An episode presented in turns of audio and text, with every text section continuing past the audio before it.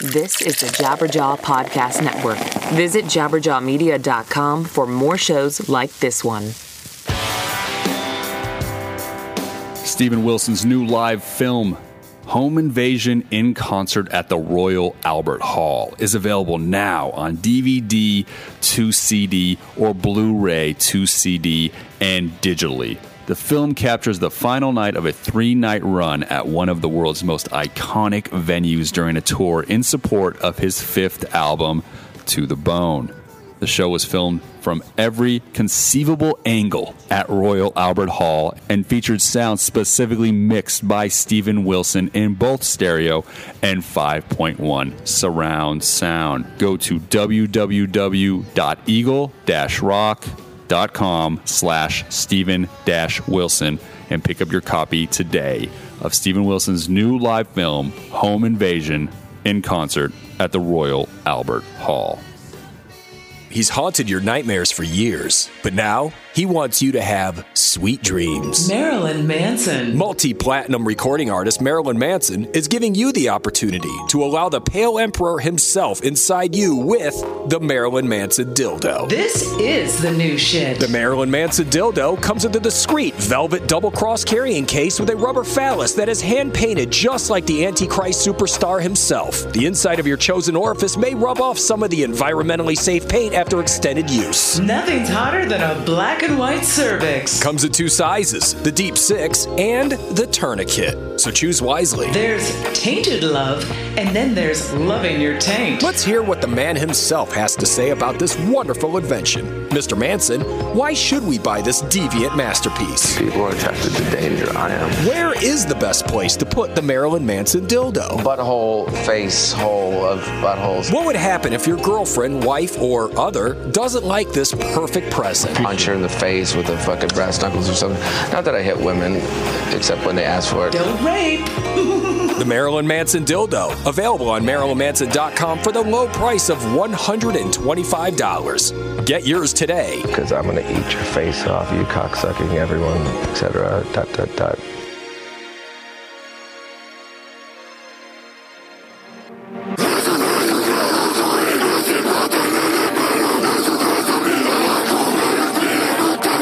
It's the Metal Sucks Podcast with your hosts Petar Speich, Brandon Hahn, and Jozalyn Sharp. Metal Sucks Podcast. Hey, what is going on, everybody out there? It is I, your host, Petar Speich. I am always joined by. I have a name, and it's Brandon Gooch Hahn. And you can follow me on Twitter. You got that, you gacked out son of a bitch, at your buddy Gooch, and on Instagram with the same handle. We all have names, you fucking weirdo. We're not Voldemort. I'm a marketing genius. And Jozalyn Sharp at Jozalyn Sharp on Twitter and Instagram. you can follow me at Rise to Offend, Facebook and Twitter. Rise to Offend Official on Instagram. This week, guys, Erik Rutan from Hate Eternal. We are talking about the new epic record by Hate Eternal upon Desolate Sands, which is out right now, and the tour with Cannibal Corpse and Harm's Way, which starts November 2nd. Make sure you guys check dates. But before that, guys, we want to jump in and talk a little bit about the Metal Sucks news. We're going to focus on just one news story um, that we really want to talk about. There was four different posts about this. Agoraphobic Nosebleed and Kat Katz did end their relationship. Kind of broke our hearts a little bit. However, we wanted to discuss everything that went through the media on this specific topic. The first thing that happened, we'll start at the first jump. On Kat's Facebook, this is what she posted. Tired of being bullied by dudes. Salome and Agoraphobic Nosebleed. I quit Agoraphobic Nosebleed tonight. Hopefully, I find a band that respects me and treats me as an equal. So that was put out in public to the Facebook. So she announced leaving the band. Right away, bad move. I quit Gorophobic Nosebleed tonight. That means she quit a couple, like maybe within a half hour. And she's like, you know what? Done. Made your decision. I'm out. It was it was a rush decision. No press release. Yeah, just said it herself, which is fair. You're allowed to tell your people, hey, I'm out of this band. However, a rush decision, maybe so. What do you think, Jess? I don't think it's a rush decision. I think that you don't have, even if it is like a rush, like spur of the moment, like rage decision, you don't do that unless there's like some buildup. You know what I mean? Like you don't just flip out because everyone's been nice to you the whole time. You know, so there has to be some buildup. I don't think this is this she was probably thinking about this before and there was like this was like the last straw. I'm And just saying, not a good idea though. Like we- we've all broken up with people. You don't just have like a big old fight and then you jump on Facebook single, and then the next day you're like, oh, back together. Sorry about that. Oh you know? no, I just don't ever get back together with him. Yeah, so but that's it, it happened fast. So Agoraphobic we came back with a quick post just saying we had some disagreements with Kat about how we should interact in the band, and as a result, she quit. We wish her well with music in the future. Scott has some writing and recording to wrap up with Pig Destroyer, and after that, we'll start writing music for the next Agoraphobic Nosebleed record. Just a quick thing to just say, oh yes, she did leave the band, so they don't have to answer questions. The next day, they actually do a long post, and I'm going to break it down real fast for you guys because it's rather long. But this is from Agoraphobic Nosebleed. They pretty much said they did the uh, the Death Fest, the, the Quebec Death Fest, Saturday, October 20th. So this is when it happened, is October 20th. So around 3:30 a.m. on October 21st, they all loaded into an Uber and they went back to the hotel. At this time, they were trying to reach Kat because obviously they're in a, a different part of the world. And after 45 minutes, there was no response from Kat. So they were freaking out. They go back to the venue. They're looking all over the place for her. No response. They finally find her. And I guess one of the members of the band did yell at her to be like, You need to tell us where you're at. We're worried sick, yada, yada, yada. You, we don't know where you're at, all these kind of things. So they defending their actions and them getting angry because of actually concern, concern for her whereabouts and where they're at and the thing. So that's their side of that story. We've all been we've all had to chase after that one friend that always gets way too drunk. You know that one friend like that always ruins the night. that But you- that's speculation. We don't know if she was drunk. But here's my point. that. Here's my point. She might not be drunk, but at the same point, we've all been to that place where you have somebody who is not communicating with you. You are semi responsible for them because they're your friend, and they just disappear on you. Mm-hmm. Like we've all had the situation, whether it was let take the drunk out of it, whether it was with that drunk friend or any other friend. There's we always have been in the situation where there's a dramatic moment, somebody leaves, and then you're like, "What the fuck? I can't just leave. I can't go home." You're like out there in the world. I have to come find you. Well, especially if it's like, hey, look, we're going to meet at this time, and then a couple of hours goes by. Yeah, you are a little bit worried. And here's the deal, and I'm just going to come right out and say it. This is not this. She's a very small chick, Right. And it's and these. This is a metal festival. You there, you don't know. You're in a city you don't even know. So yeah, I mean, it's like they're probably thinking like the worst is probably happening at this point. And if this maybe this was a common occurrence, that could be the, the reason that it was such a frustrating thing for them. You know, like if this is something that she did a lot, if I don't know whether she isolated because the bullying was that bad or she just isolated in this one instance, but that you you just don't can't do that to people in the middle of the night. I don't think it's bullying at all. It- and that's fine. That's that's a fair assessment. And then her response to that was, "Yes, I was trying to help someone having a mental health emergency at that time. I was out of touch for about 45 minutes. The hotel was 5 minutes away. It was a Saturday night and busy. I was screamed at when I returned outside the hotel in the hotel room and in the airport. I was in tears for most of the trip. Dude was screaming at me while I was bawling my eyes out." I was belittled. I was treated like a child. I'm a 34 year old woman. I'm not going to be treated like that. This isn't the first time I've been screamed at by dude. I try to calm things down with an email and advocate for myself at the same time, and they wouldn't hear me. So that's her response to the after effect. Your guys' take on that? I, I just think that well, again. It, it all depends on who's who's looking. Again, it's it's all these one of those things. Like she's got her side, they got her their side, and then there's the truth. You know, so it's like we don't know exactly what she was saying in you know in like when she was retorting back to what they Right. were saying to her. And again, when you're talking with somebody like this, they just throw things that make no sense at you to back up their theory, and then that just makes you more insane, and you start yelling at them. My issue is there's no excuse for just disappearing on people. That's like a really asshole move because then you've just you, what you've done is you've done this narcissistic thing where you've made everybody's night about you. You've made everybody's entire night. They have to spend the night searching for you, and then you're saying you had to take care of something. Well, that's fine. You what, your fingers. bur- You can send a text. To Yeah, your you could say, "Hey, look, I got a really dire situation here with a friend. I, I'm not, I'm not going to be able to make it, or I'll just see you tomorrow, Right. or whatever." But instead, she was just like, "No, fuck off." I mean, come on, man. Whoa, whoa, whoa. She was focusing on someone who's having a mental health emergency. That's her reason. Okay, So it's not but- fuck off. So no, my right? deal is though is look, she's dealing with a friend, and then zzz, zzz, zzz, zzz, zzz, that's going on the entire time. You're trying to you're trying to give your friend all of your attention, and then meanwhile your phone is just going off. You know she's like, "Fucking shut up!" And it's like all she had to do was like, "Guys, I'm, I'm in the middle of something. I'm, I'm going to be a little bit late." That's all she had to write And back. see, that's that's one thing that we always do is that there is the presumption, and it's a fair presumption that she's getting these text messages, and what's currently happening in front of her isn't distracting her from her phone vibrating or ringing. Maybe she's not hearing them. Maybe while she's dealing with this, she's legitimately missing these text messages because something is happening in front That's of her. That's legit. Which which is, which could be the case. I'm not saying I've it been is, there- I've been in that but we've- situation. We've, all been there. So to just end up the the statement, she released a final statement on this. I'll read it in its entirety, and then we'll do our final results on how we kind of feel the whole thing went. This is Kat's final statement on all of it. My decision to leave Agoraphobic Nosebleed after our appearance at Quebec Death Fest in Montreal symbolized the end of a series of uncomfortable events I have experienced over the last several weeks with the band. These experiences included situations in which I felt my presence as an equal member was no longer respected, and my gender served as a reason to belittle my presence and my opinion on the personal dynamics and inner workings of the band. As someone who has performed within the extreme music scene for many years and remained, to my own detriment, quiet about experiences prior to my work with Agoraphobic Nosebleed of harassment and sexualized bullying, I decided that for my own well being, the cycle of misogyny, overt and unwanted sexual behavior directed towards me had to stop. While I considered quitting immediately after our show in Montreal, I first consulted with several of my close friends to see if I could cope with what happened because I loved playing in this band and despite our differences, respected my musical colleagues. However, after considering the disrespect demonstrated towards me as a musician, a woman, and as a prominent member of Agoraphobic Nosebleed, I decided to leave. The response by my former bandmates to my decision has been extremely disappointing, but not entirely surprising. Unfortunately, it is common for people to assume that women's accounts of harassment come from a place of hysteria and hypersensitivity versus the responses by the male colleagues that, for the most part, are perceived as the truth, especially within a male dominated musical genre and culture. I am saddened that my decision to leave has caused additional strife, but despite that, I wish my former musical colleagues the best in their future endeavors. So, go ahead and give your whole take on what you think, Brandon. Well, it sounds like she needs to be in a band with all women because I would love to know. I want to know what it be, would be like if she was in a band with all women.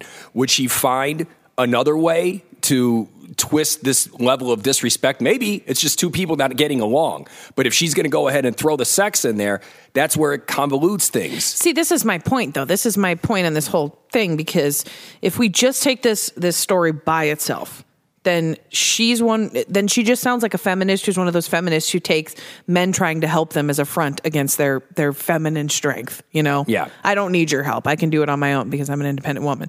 But if we listen to her statement, it sounds to me like what I said before, which is that there's some consistent things that were happening to her that were making her feel not comfortable completely. Whether it be, I mean, she called it sexualized bullying, whether it be sexualized bullying or or harassment or being treated, you know, condescendingly. These things were all happening over and over again. I think that this was probably an inevitable end for her because it sounds like this is not an isolated incident and not even isolated within this band experience.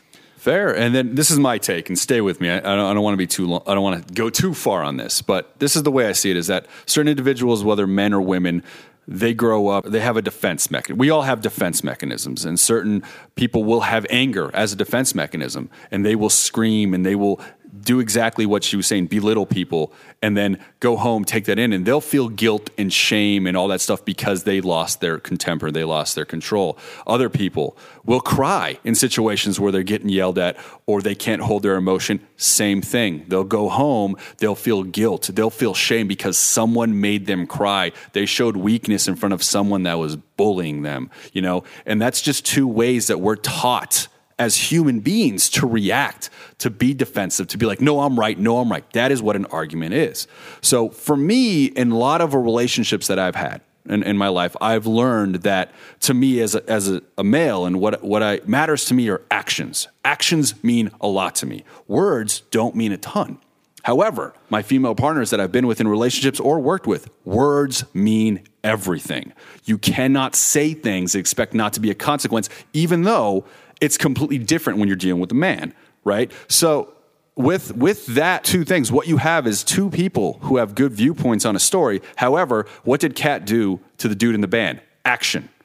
What did dude do to Kat in the band? Words. Those are the two things that they both left this scenario feeling shame, feeling guilt, feeling bad about what happened and what the only way to make that come back together and end this someone owns what they did wrong and apologizes and the fact of the matter is there's two people here that are trying to present their statements from their viewpoints without admitting what they did wrong And they're doing it on the and they're doing it with the court of uh, the, the, The uh, the internet. of internet. You know, So, and I'm not taking a side. So, if Kat was simply to say, like, you know what, I shouldn't have ignored their text messages, they're right. I apologize for that. However, the end result, that's not okay. And then dude was like, you know what? She's right. I lost my fucking shit on her and it was really cruel. And when she was crying, I yelled at her. I feel overwhelming amount of guilt that I treated a friend of mine like that and I didn't allow her, you know, the dignity to just stand up because I had to beat her down to win my point. If he admitted to that and he's like, and I'm sorry, and I hope to God I never do that to again, this band might still be back together and they might be able to work together in the future. But instead,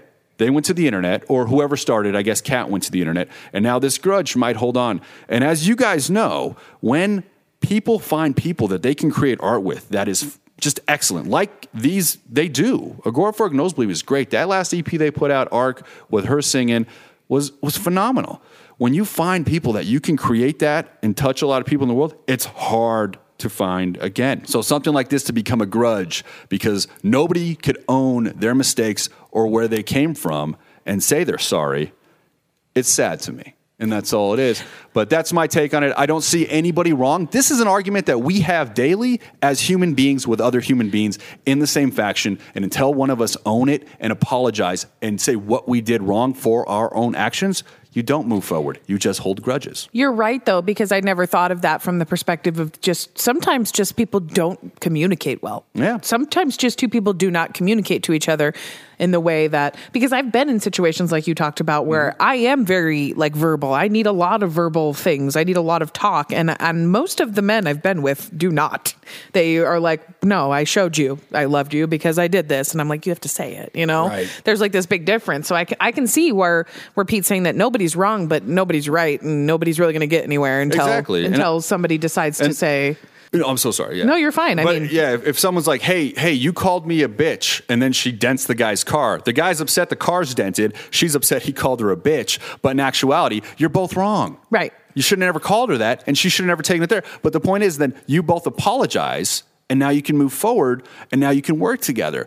Unfortunately, like it just didn't work out that way. your analysis basically like this is this an isolated incident. So do you think that there was nothing leading up, or do you think that there was? This is to me. and This, like I said, I, don't mean, to me, it just feels This like it's it feels like too much. I, I feel everything in life is a case by case situation. I don't feel that this is probably an isolated incident, as she said, but they've never learned to communicate or take Right. ownership for their actions And- or to apologize for each other when they wronged each other. I guarantee you, whoever dude is in that band loves Kat. I guarantee you, Kat loves that dude, and they have a bond. And this is just it broke them.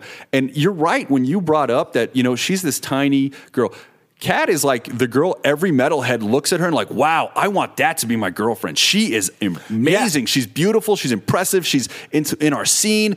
Look at that girl. And to not know where she's at for 45 minutes in a festival, if that was my you- friend, Yeah, you might I- be thinking the worst possible thing is yeah, happening. so but then his reaction was incorrect. But her Yeah. reaction was like, you know what? So you're going to look at me like I'm this weak thing? It's like, get well. There's a lot of big dudes out there that could, that will throw you around like no problem. Well, it's not even the female dudes thing. It's the fact that you were a public figure. yes. And you were a female. And we all know that it's not a, there. Of course, there's crazy female fans that do crazy stuff, but there's crazy male No, there's- fans there's- the- that do I- crazy male stuff. There's yeah, exactly. I mean, think about every single female celebrity out there. They've all had to deal with some kind of weird freak Stalker. stalker jump, and all of a sudden they're in their house. I mean, they've all had some kind of weird shit happen. And the crazy thing is, is a lot of the times when they're stalkers, and I'm sure this chick's had her, her fair share, because even when they are on a level like Goraphobic Nosebleed is on, they're even they're even more attainable. This isn't like uh, Ariana Grande, you know what I mean, where she's got like a, a, a sea of security guards that are keeping her safe. I mean, this chick is she's got her bandmates to keep her safe. She's That's it. accessible. Yes. And that, but that train of thought might bother her. However, people see that as a concern and something to Well, that like, matters. it goes like again. this. Again, we are just speculating on all that stuff. She might have been in a safe place. She just 100% wasn't might have been. She, She might might have have been. been. she might like- have been in a safe place, Yeah. but they didn't know that. and that's fair. That is fair. And with that, I because I see this as a disagreement, and I hope they don't hold grudges. Do you think that they're they can get back together? They brought it to the internet. It's it's already too it's it's already Yeah. it's already gone too far. You brought it to the internet. She should have I disagree, man. I mean, I disagree. I'm all on those gossip sites, man. These celebrity, like even on lower levels like this, higher levels, these celebrity feuds in between bandmates and people that work together, they start and they crash. And like, if they work together this long, there's some bond there. I agree with Pete. I don't think that you, I don't think that you work together with somebody for that long and feel nothing for them. I will be a free therapist to get you guys back together. that's all I'm going to say. Don't expect him to pronounce, pronounce words right. I don't pronounce words right, If and that's, Yeah. if that's pivotal to God, your ho- yeah, I hope you don't have a nuclear temper. my accent is just deep voice. That's all I have. But there's still there's still words that I can't do. Don't put ths next to each other or nuclear. Anyways, would I said it wrong again? Yep. Yeah, whatever. Yeah, whatever. So this month, guys, Behemoth will release their new album, I Loved You at Your Darkest, via Metal Blade Records. A crushing salvo of black metal, majesty replete with hellish riffs, thundering drum cannonades, and soaring liturgical choirs, reminiscence of classic horror cinema. I Loved You at Your Darkest is the group's most dynamic record yet. Purchase your copy now at metalblade.com slash behemoth. And be sure to also catch Behemoth on the road this fall with At the Gates and Wolves in the Throne Room. With that, guys, let's jump into my interview with Erik Rutan of Hate Eternal. Everybody, what is going on? It's Petar with the Metal Sucks podcast. On the phone, I got Erik Rutan from Hate Eternal.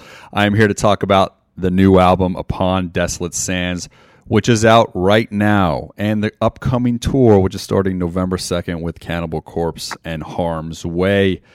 Erik, man, Upon Desolate Sands, like I said, it's out right now, and the follow up to Infernus. Uh, you have produced all of your own records. Now, have you ever considered an outside producer for Hate Eternal? You know, I never have because I just one of my biggest probably goals and dreams in my whole life since I was since the first uh, record I ever did, which was ripping Corpse Dream with the Dead when I was 19, is that whole experience just really made me want to own a studio someday.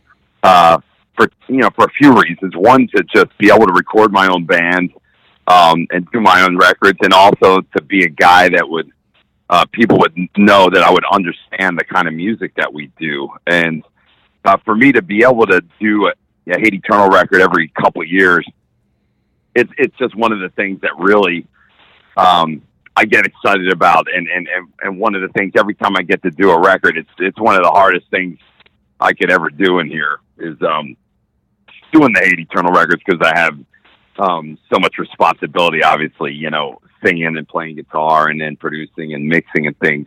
Um, so I would say that it's one of the, the finer moments of, of my career when I get to do these records. Uh, but at the same time, it's pretty stressful. It's um, challenging in many ways.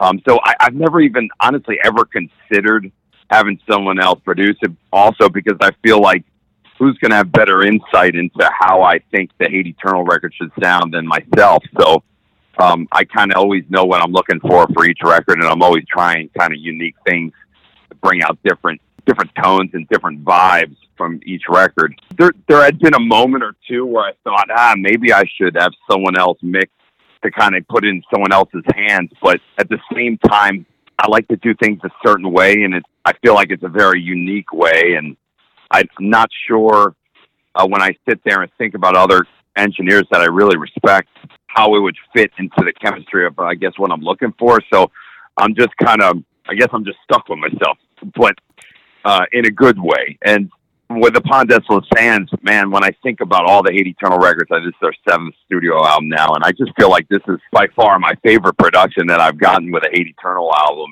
And I guess it just pretty much inspires me to say, well, you know, look forward to album number eight, you know. So I, I don't see me ever I don't know if I'll ever get someone else to ever I, I know I'd never have someone else produce, but I probably never have anybody else mix either. But I do like to get Alan Douches from West West Side Music to put the icing on the cake with the mastering because he he's he's been a mentor to me in many ways and and you know a great friend and one one of the best mastering engineers in the world, and I trust him with everything I do, and that's why I like to have him master all my records. So I do get his input in there and get his icing on the cake to finalize the album. In a lot of ways, like it's a the personality wise, and and you know, cutting out a middleman and kind of doing things yourself because you know what you're going for. That's eh, eh, that's a lot of ways in a way of life and stuff like that. I do remember a while back that there was a video I saw. I think in 2003. I remember Hate Eternal was in a, a bad like van accident, correct?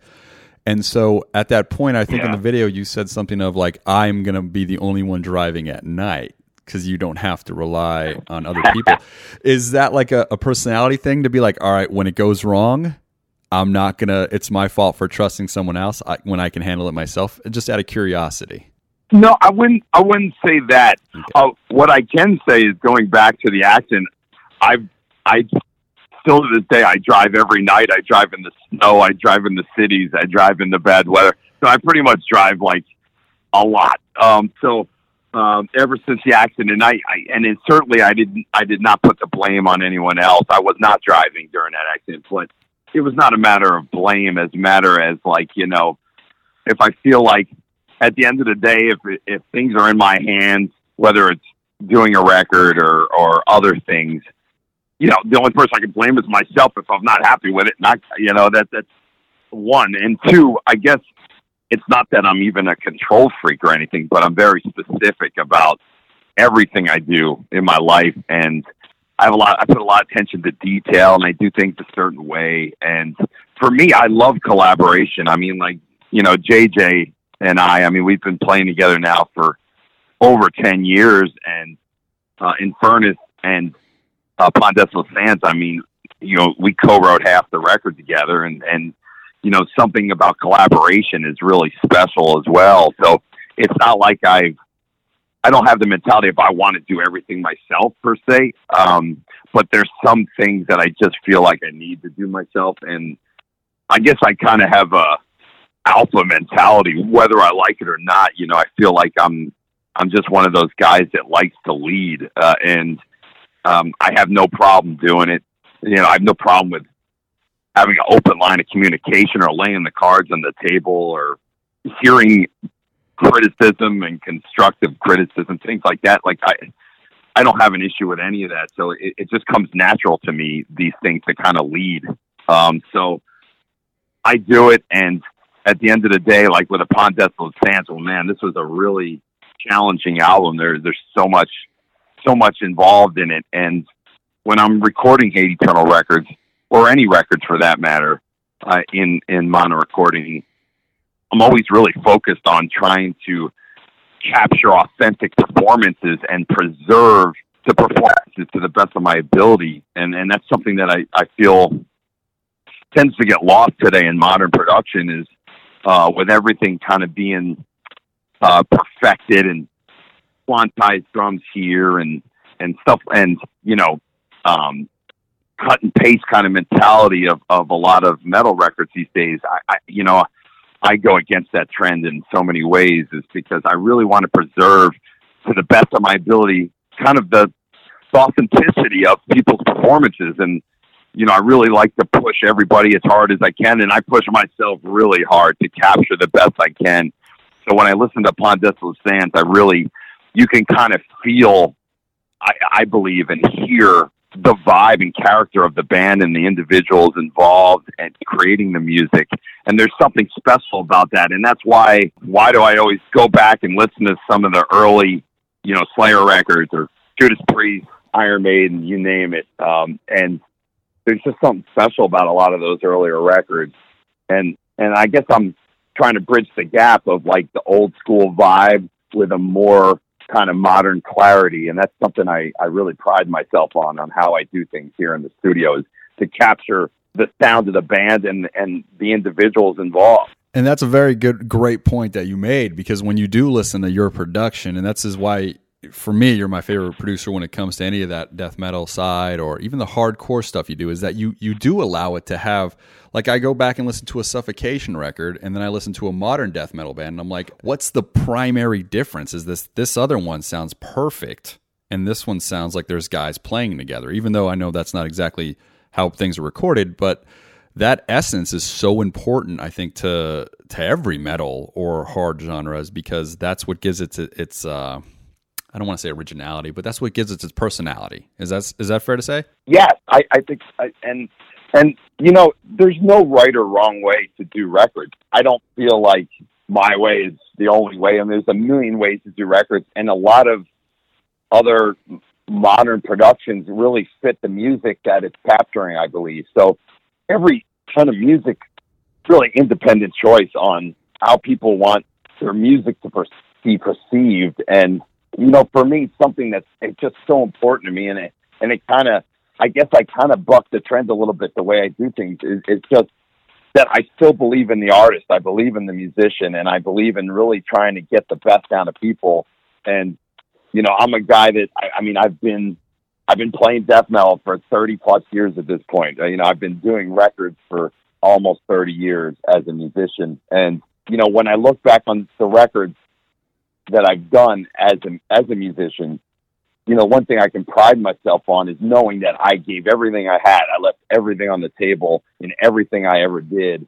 And, you know, and as a producer, I feel the same way as well. And where some records, you know, you might say, oh man, I like the way that sounds better than this one. Or, but the thing is, is that I really try to do is, is capture the band at that moment in time. And, and to me, every record, I really try to do my best to have it independently sound unique because you know Hate Eternal Hate Eternal doesn't sound like Cannibal Corpse and Cannibal Corpse doesn't sound like Madball or Madball doesn't sound like Agnostic Front and Agnostic Front doesn't sound like Belphegor and Goat Whore and Soilent Green. They're all very different bands, so I really try to do my best to capture the sound that they are expelling and preserving it basically, you know, for eternity. And that's something that I think is important is that I want to be able to look back on these records 10, 20, 30 years from now, know that I did things with the highest integrity and also with um, really the emphasis on the player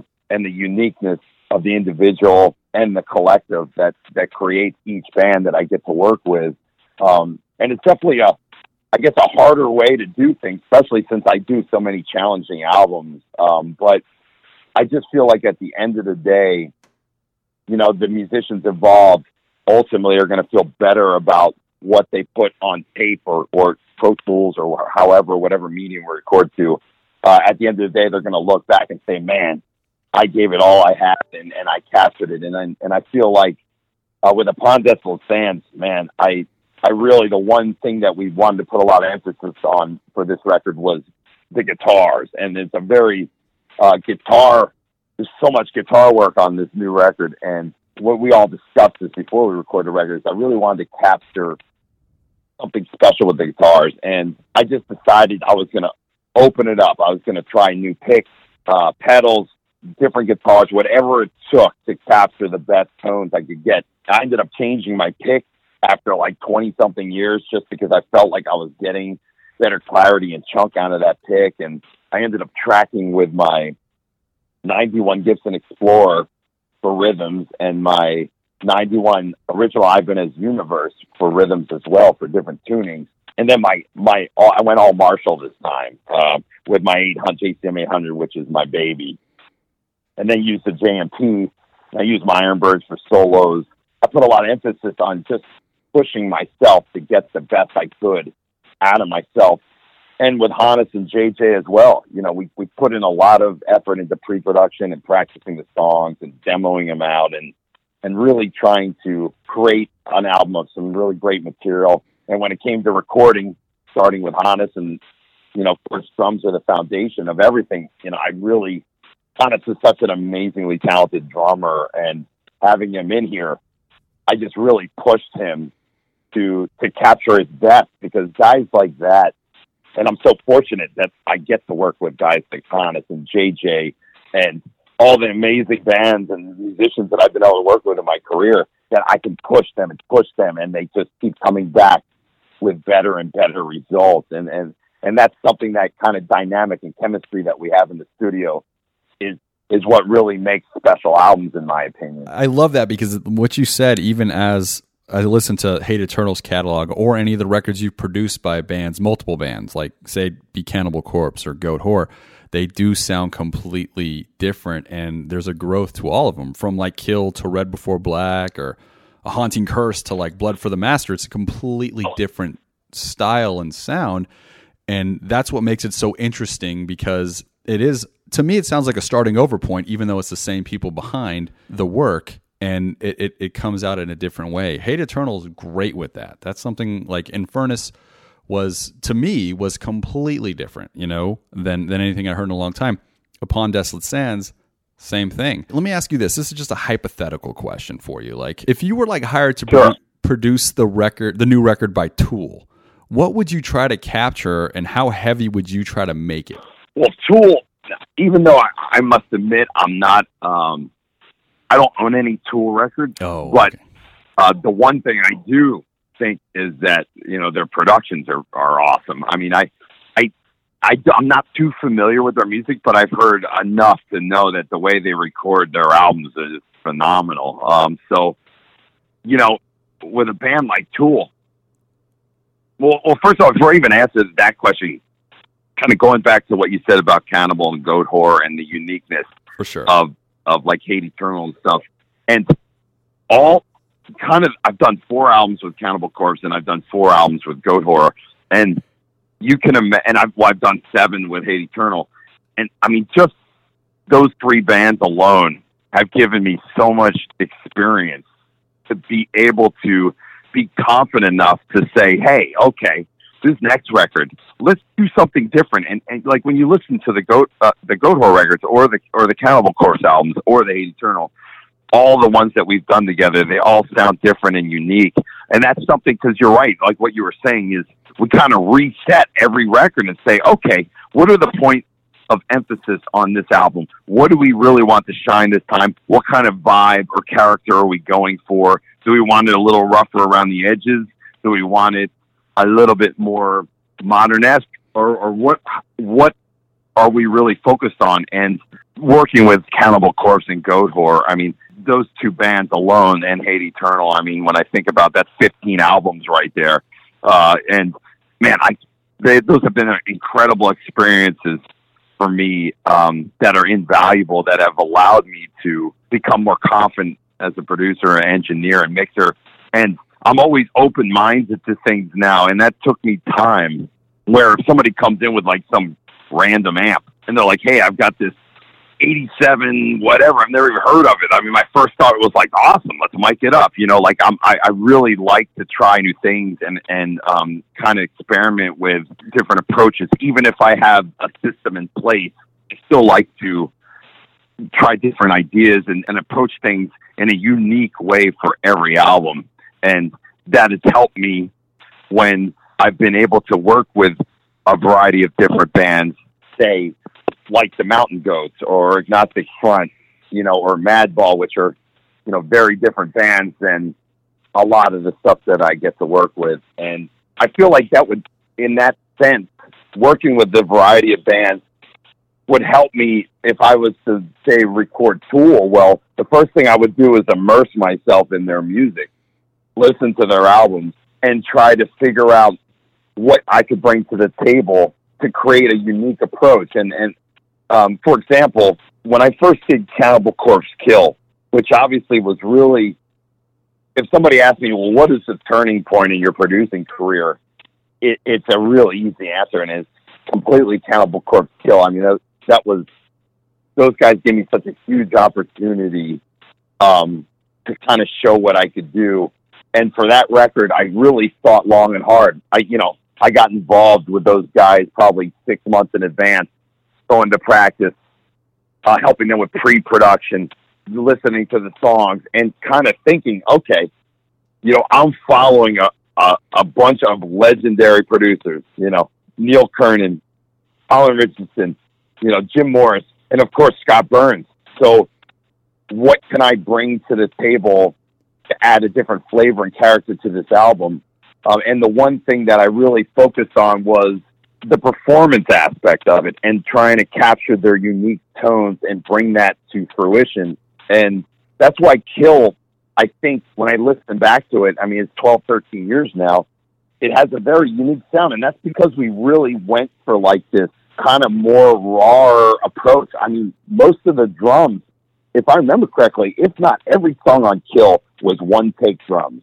Like I don't even think we hmm. punched drums on that record. I think we kind of went for that completely raw, in your face, totally barbaric sound, and that's because the music on Kill was just so vicious, man, and aggressive. And I just felt like if we could capture somehow try to capture the, the monstrous sound that Cannibal Corpse has, holy shit!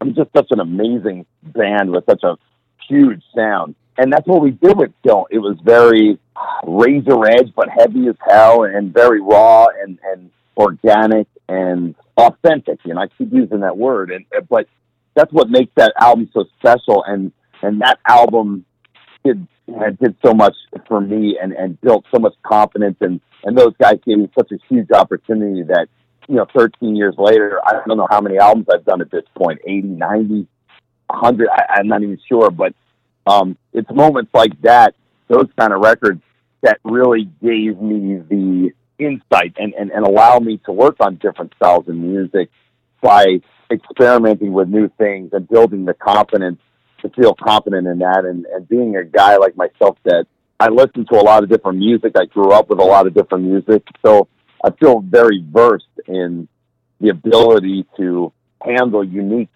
musical scenarios because of that. It shows though, because that I remember Kill being a a point in Cannibal Corpse's career where it, it almost was a big resurgence to, to me at least as a fan. Because for me my go-to record for a lot of years was Vile and then Kill took over. And now Evisceration Plague is probably my favorite record by Cannibal Corpse which I don't think that's a popular opinion. I don't know if it is but that record's flawless to me. But that's what I'm saying. There was like this from Kill, what happened and what you guys have done together, there was a big resurgence. I feel that with a lot of the records that you do, if you come in, like if we talk about Kingdom's Disdain, which came out last year, Morbid Angel that you produced as well, there was just to me like a it's a new starting point for that band again, you know, and the future looks extremely bright. Is that if that fair to say? Well, first I would say is that you know, ultimately I, yeah, I always kind of feel like like with Kill specifically like that album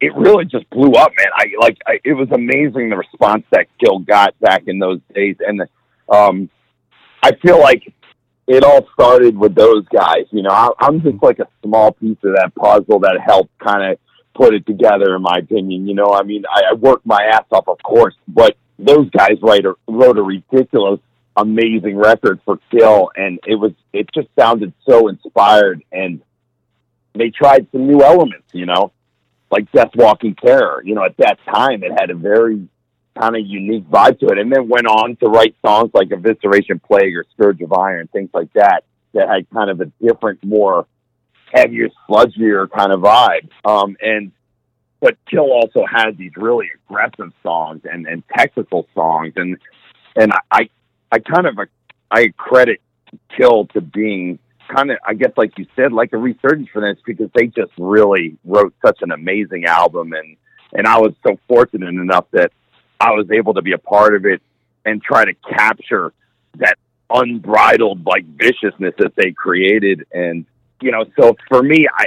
I definitely feel like all the credit always goes to the band, just like Morbid Angel and everything else. I, you know, I just feel like that. You know, I'm a piece of the puzzle, but you know, ultimately, I'm just trying to bring out what these guys really, you know, slave over to create and really fortunate and, grateful that I can I can work with such great bands like you know Cannibal Corpse and Morbid Angel and you know I've been able to work with so many amazing bands of different genres you know Black Breath, Goat Whore, you know Belphegor, the Agnostic Front and Madball Records and Mountain Goats. I mean those those are all such amazing experiences that like pops in my mind. Soilent Green, you know, and of course Hate Eternal. Um, when I think of a lot of the bands that just first come to my mind of like just incredible experiences that have helped shape who I am as a producer, and um, it, and those records are just they're priceless for me. When you're producing, like you said, last year you produced Red Before Black by Cannibal Corpse, Kingdom's Disdain, which we just talked about with Morbid Angel, and then you're going in to do a Hate Eternal record does all that production and working with those bands does that in any way influence Hate Eternal's output? I would say not in a uh, not in a musical sense, I guess, because you know I don't like when I'm producing records, I'm kind of completely submerged in that album, and so a lot of times, like at the end of the year, people will ask me like, "Hey, do you have a top ten list?" And I'm like, "Well, what records did I work on that year?" Because like when I do a Cannibal Corpse record or Morbid Angel, I just completely submerge myself into that album and I just live and breathe everything about that thing. My whole life is kind of um, revolved around it.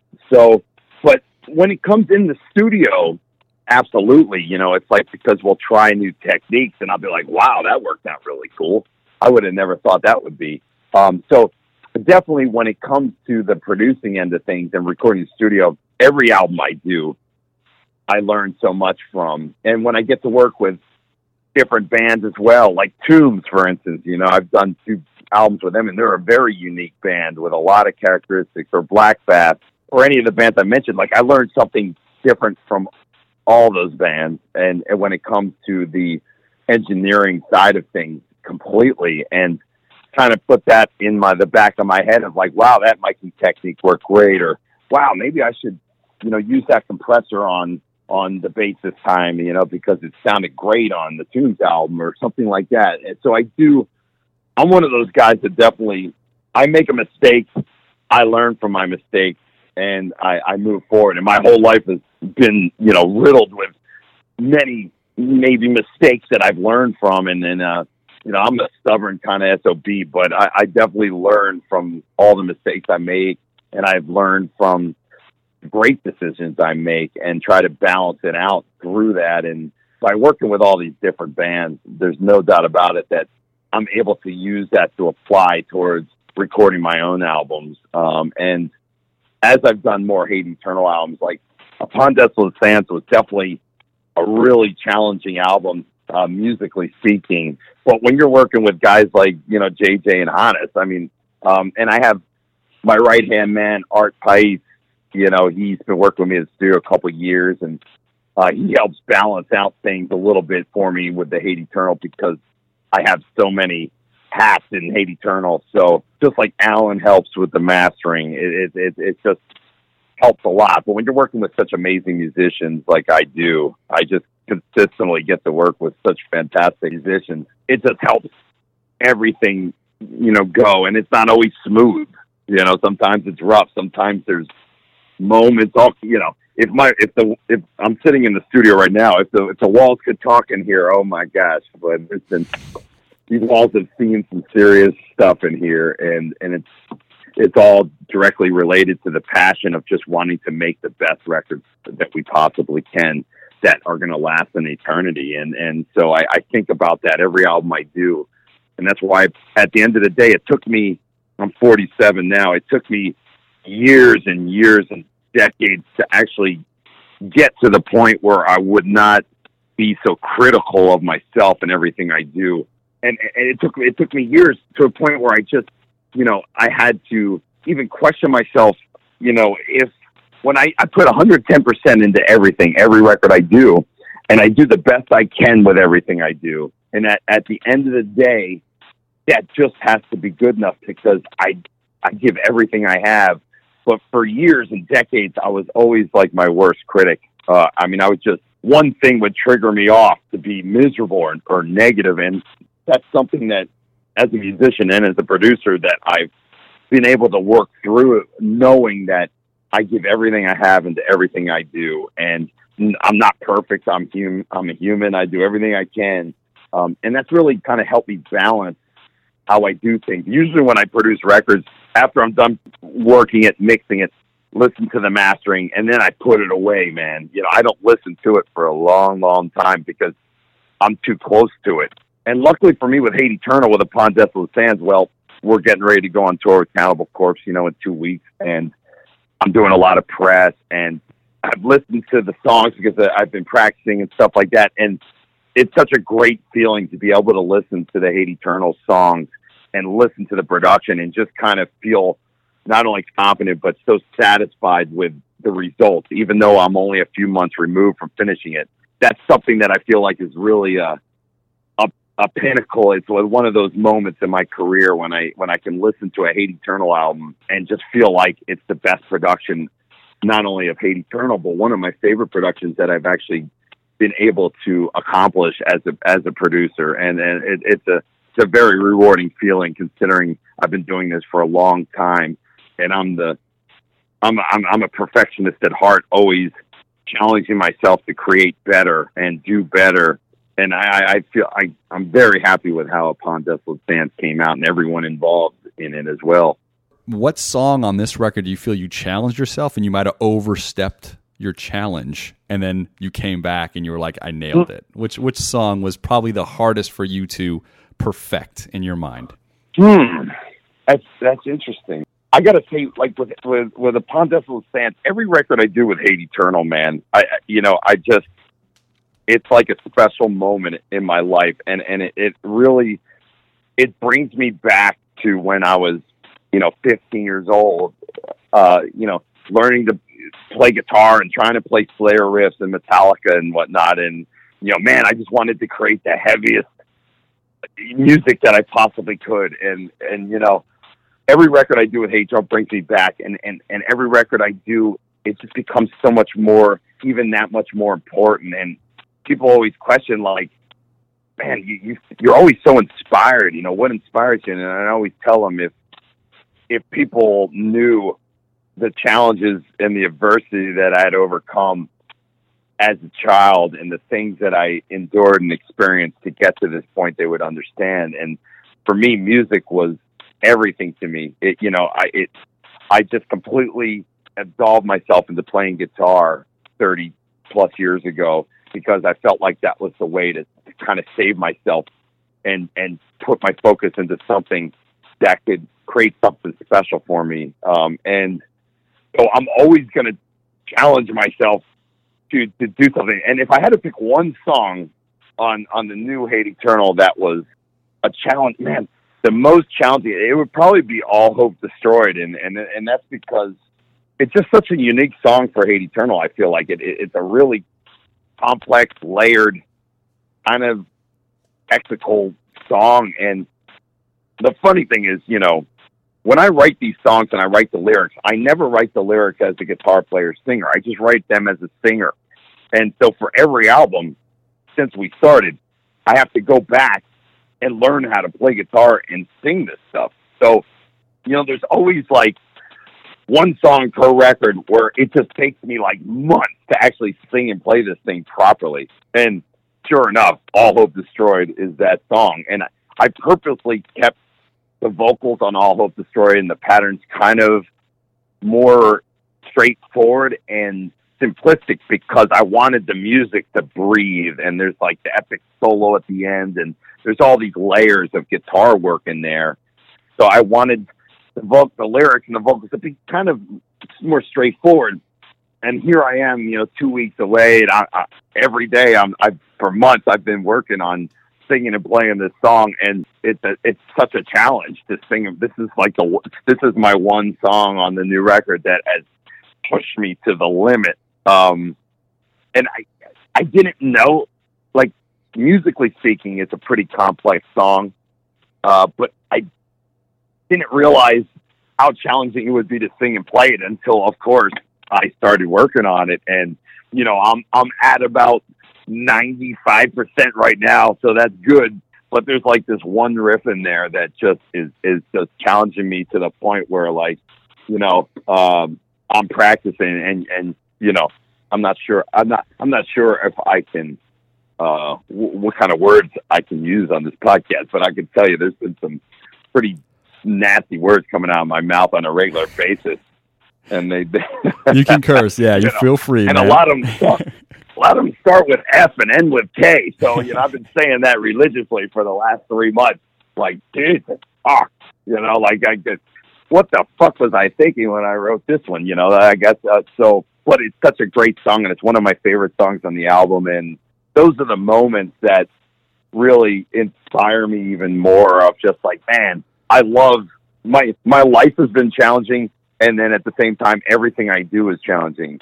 Uh, my life has been complex and everything I do is complex. It's just kind of like personality of who I am. I'm a complex person, so um, the fact that I can continuously challenge myself and challenge everybody around me, I think that's what kind of makes things exciting in my career and my life, and what keeps me constantly motivated um, and inspired to always improve upon everything I'm doing. And a lot of that has to do with the fact that I'm 47 years old, and I think about, man, as I get older, I just become so much more humble and grateful for for all the opportunities that I've I've been afforded and all the people that have helped me to get where I'm at, and all the oh, man, all, everything I've been able to. It took me to it took me to my mid 40s to actually be able to not rest on my laurels or pat myself on the back or anything like that, but to actually just value and appreciate how far I've come in my life and my career, and and also look at everything, uh, the body of work that I've been able to achieve um, through so much adversity. Uh, and if somebody told me 30 years ago that I, you know, uh, I guess that I would have been able to do everything I'd done. I, I was, I was so motivated and um, focused, and I'm stubborn as hell. I, there was no way I was not going to achieve some form of success. And, and for me, success was writing my own music, having my own band, touring the world, and having a studio. And you know, here I am 30 plus years later and and that's exactly what I've been doing for decades now and and man you, I can't help but get older and just appreciate it more and become more and more humble um and uh I it, like the longer I do it it it's easier for me to handle criticism and negativity because shit I've had negativity my whole life so that doesn't even phase me I think it's it's almost more harder for me to receive praise and compliments, and and, and I, because I've been doing it so long, you know, I meet so many great people on tour. I've been following my career for decades. Now I'm meeting their their sons or daughters that were following my career and and you know generations of people because I've been doing this so long. It's just so um it's so humbling, man. It, it's a constant reminder of like you know I may have not done everything right in my life, but I've done something right because I'm doing everything I love to do and fulfilling my passion uh, with two careers that are so so difficult to maneuver and be successful at, and I never take that for granted ever.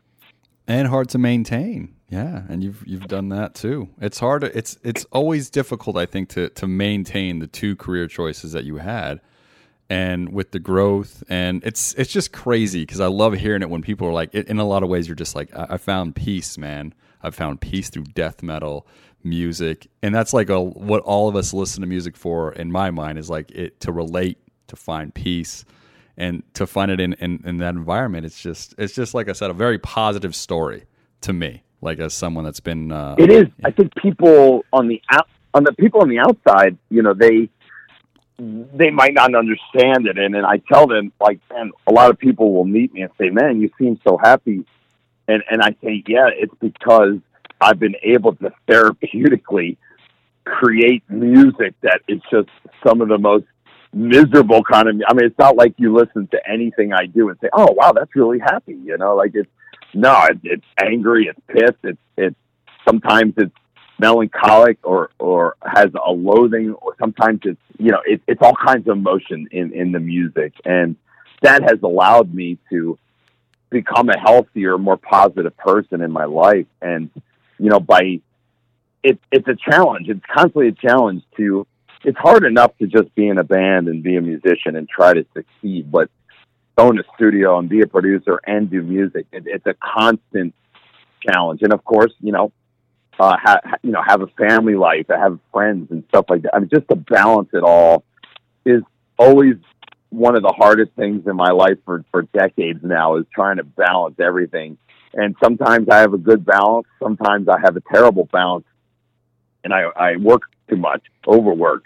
Um, and I'm such an ambitious person, even after all these years, man. I mean, I, I just, I'm such an ambitious uh, individual because, man, it always leads back to I just don't take this stuff for granted. I know how fleeting not only this career can be in music, but life in general.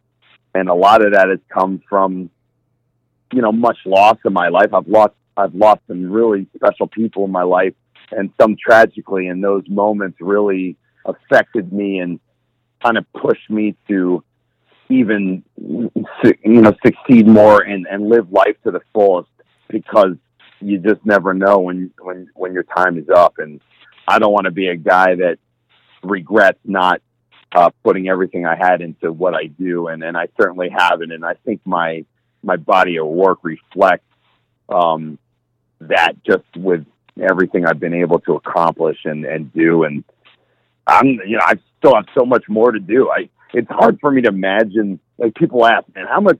How long do you think you'll still, you know, do Hate Eternal or, or something? And, and I think to myself, man, I, it's hard for me to imagine not sitting on my couch at like one thirty in the morning and just cranking out riffs. You know, it, it, it's like I just of all the things I do in my career or careers, I guess plural.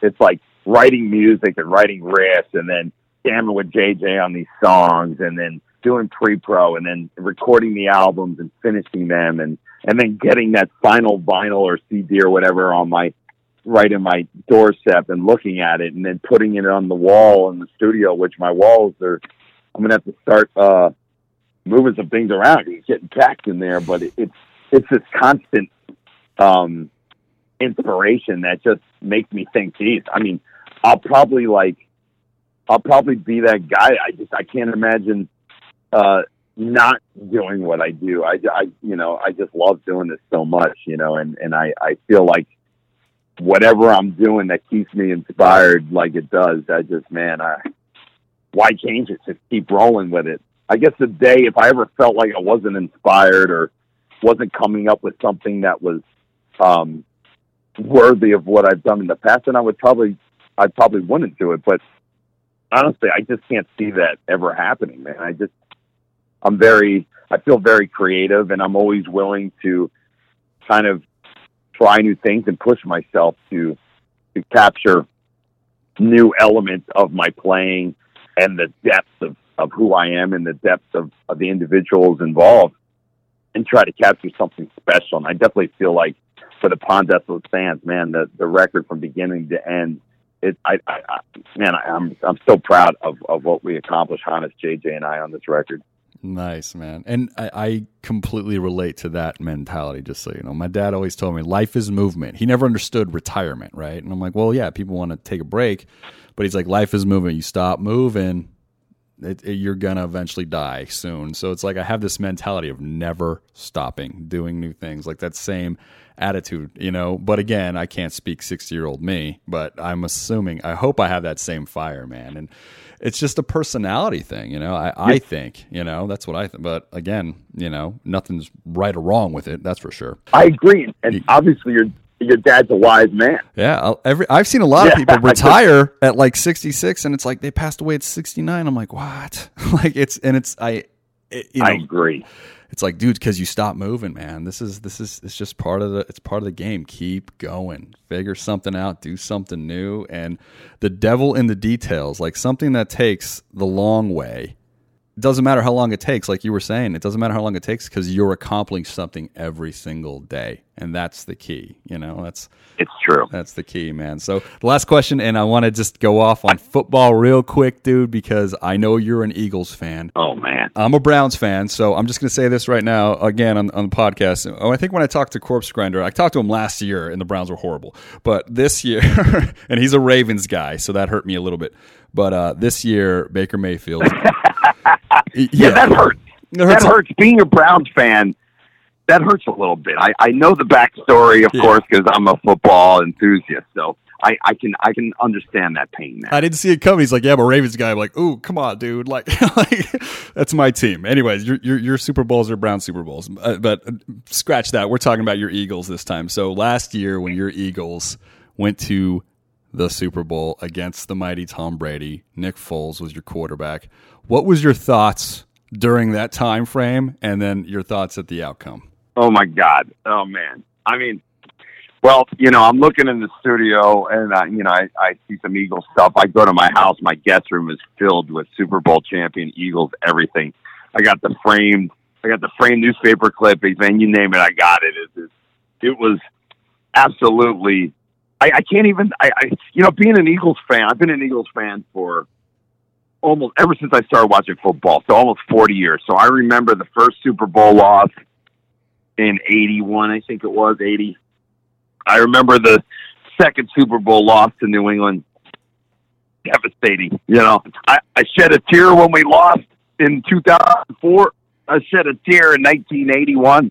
And let me tell you, boy, I was shedding some tears last year, man. February 4th, man. Holy cow. I, I just, I remember JJ is a Eagles fan as well. And, um, I mean, he was up in you know he he lives up in, in Pennsylvania. I live in Florida. I was on the phone with him till probably two in the morning, just screaming at the top of my lungs, having way too many ninety minutes IPAs. Uh, I mean, I I had I think I had a couple one twenties as well, so I was I was completely like out of my gorge uh, with a little bit too much alcohol that evening. But I just lived I lived it, man. I got to tell you, and then.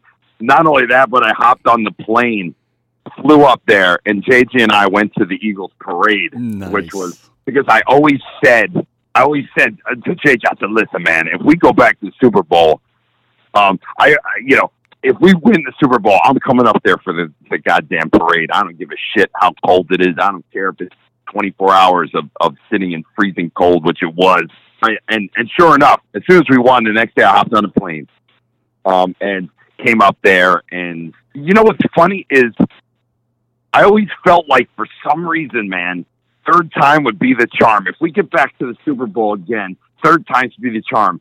Not that I knew we'd win, but somehow deep in my heart, I just felt like the third time's a charm. And for me, um, also, I always said, especially now that I, man, being 47 and being able to achieve and, and, and realize so much of my dreams come true over the last many decades. The one thing I felt like was, man, if I can just win one Super Bowl with the Eagles in my lifetime, I, I'm going to lose my fucking shit. And let me tell you, I, I'm still losing my shit. It's already a whole new season. I'm still, I'm still reminiscing. Um, so, you know, until the season's over, I mean, technically, the Eagles still are Super Bowl champions. So, you know, I, I can, I can uh, relish and embellish and all the whatever it takes to, to enjoy it. And it was it was definitely like one of those moments that, um, man, I, geez, it, it it was it was such an amazing moment because football has always been one of those things for me. Different than music, but it's always been like a cathartic release for me, football, because it my I have one of those overactive brains that never stops, man. That's why I don't sleep much. I lay in bed, my brain's thinking it. I'm an overthinker, um, and unfortunately, sometimes an overanalyzer as well. But football, for some reason, like it, it just takes my brain away from everything else, and I just focus on football. Almost like like when I'm producing an album, it's just like my brain is on football only. Um, so football has always been something that I just loved, and I've always loved the Eagles. And for them to win the Super Bowl, man, I got to tell you, wow, we got one, and I don't take it for granted. Would I like another one? Of course, but you know, I, I, I'm not taking for granted that we actually won one in my lifetime, man. I, I tell you, what a great feeling. And that story, dude, that And, game. and hey, I hope Are you gonna say something about I the hope for you, man, and the Browns. I'm listening. I, I'm listening. I, I got, I got. Listen, Baker Mayfield, man. I, I, I think like he's got, he's got some chops, man. I think he, he showed something, and I got to be honest with you. When I see the Browns play, and I've watched the Browns play, I watched them win their first game this season, and I, I was so happy for you guys because, man, to see the struggle that you guys have gone through, and I, I, I don't know if you watch a Football Life or any of, the, of those shows on NFL Network, but I remember watching. I think it was '96 Cleveland Browns when they moved to Baltimore, and and and you know Belichick was there.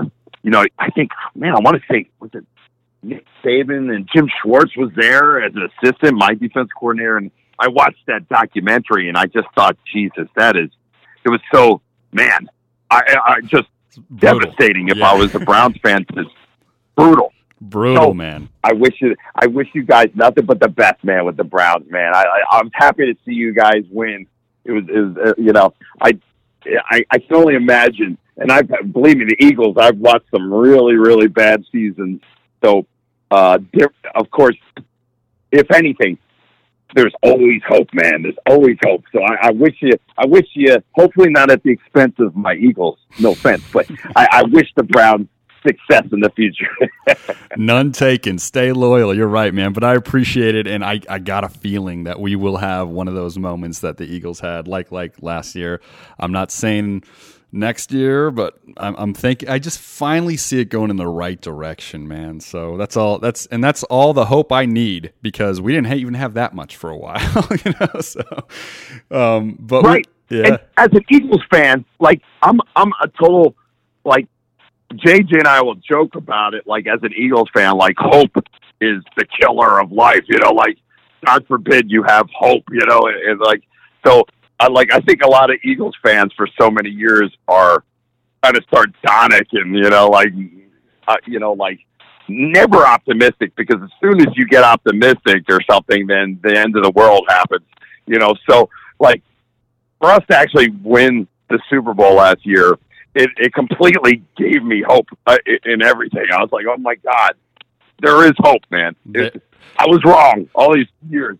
Um, watching the Eagles through the good years, the bad years. I, you know, I'm not a fair weather fan, man. I'm an Eagles fan, and anyone that knows me knows that. So, you know, I've I've been there through the tough times, and to see them win, it just it was with a backup quarterback, even mind you. Holy crap! Um, you know, it gives hope, and so the Browns.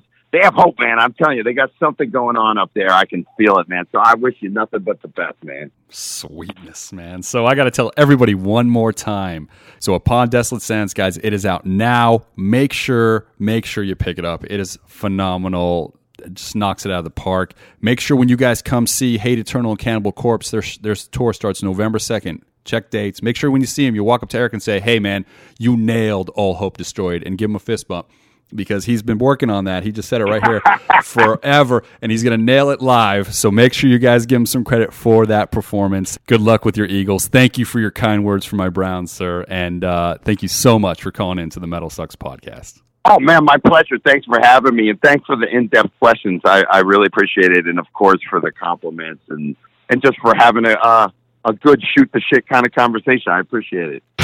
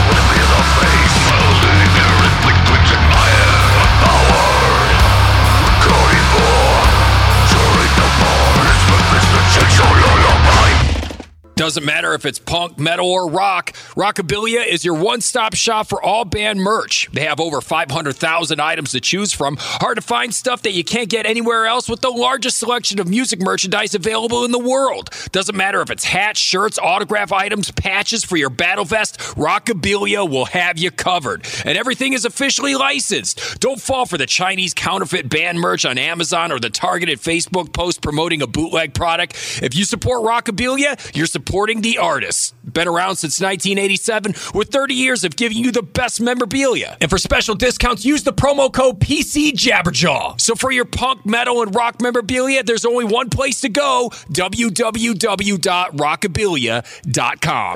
All right, guys, we are back. First song you heard is off the new record by Hate Eternal, Upon Desolate Sands. That is All Hope Destroyed. Make sure you guys pick up that record ASAP. I'm telling you, phenomenal. You're going to love it. Next song you heard is by Bloodbath, Chainsaw Lullaby. Their new album, The Arrow of Satan is Drawn, also out now. Both came out October 26th. Like, oh man, that is a death metal fan's dream, dude. Fantastic records. Make sure you pick that out as well. And with that, guys, I just want to take a second here and just give a shout out to all the families. Um, that shooting at the synagogue that happened today, Ugh, guys. It- it- awful. again, we. All I'm going to say is I don't ever want to use this platform for something to, you know, express my uh, any Push kind your of own views personal rhetoric, or anything like yeah. that, guys. But if anything, you guys do on November 6th when we're all going out there to vote, just remember vote for fucking humanity. Think about humans. Think about the importance of those people and do that. Whatever your heart says, that's all I'm going to say. But our hearts go out to everybody that experienced that horrific shooting. And we are with you guys. And that is not our fucking country. And that is not something that anybody should even allow in this fucking country. The Metal Sucks Podcast is signing off. This is the Jabberjaw Podcast Network.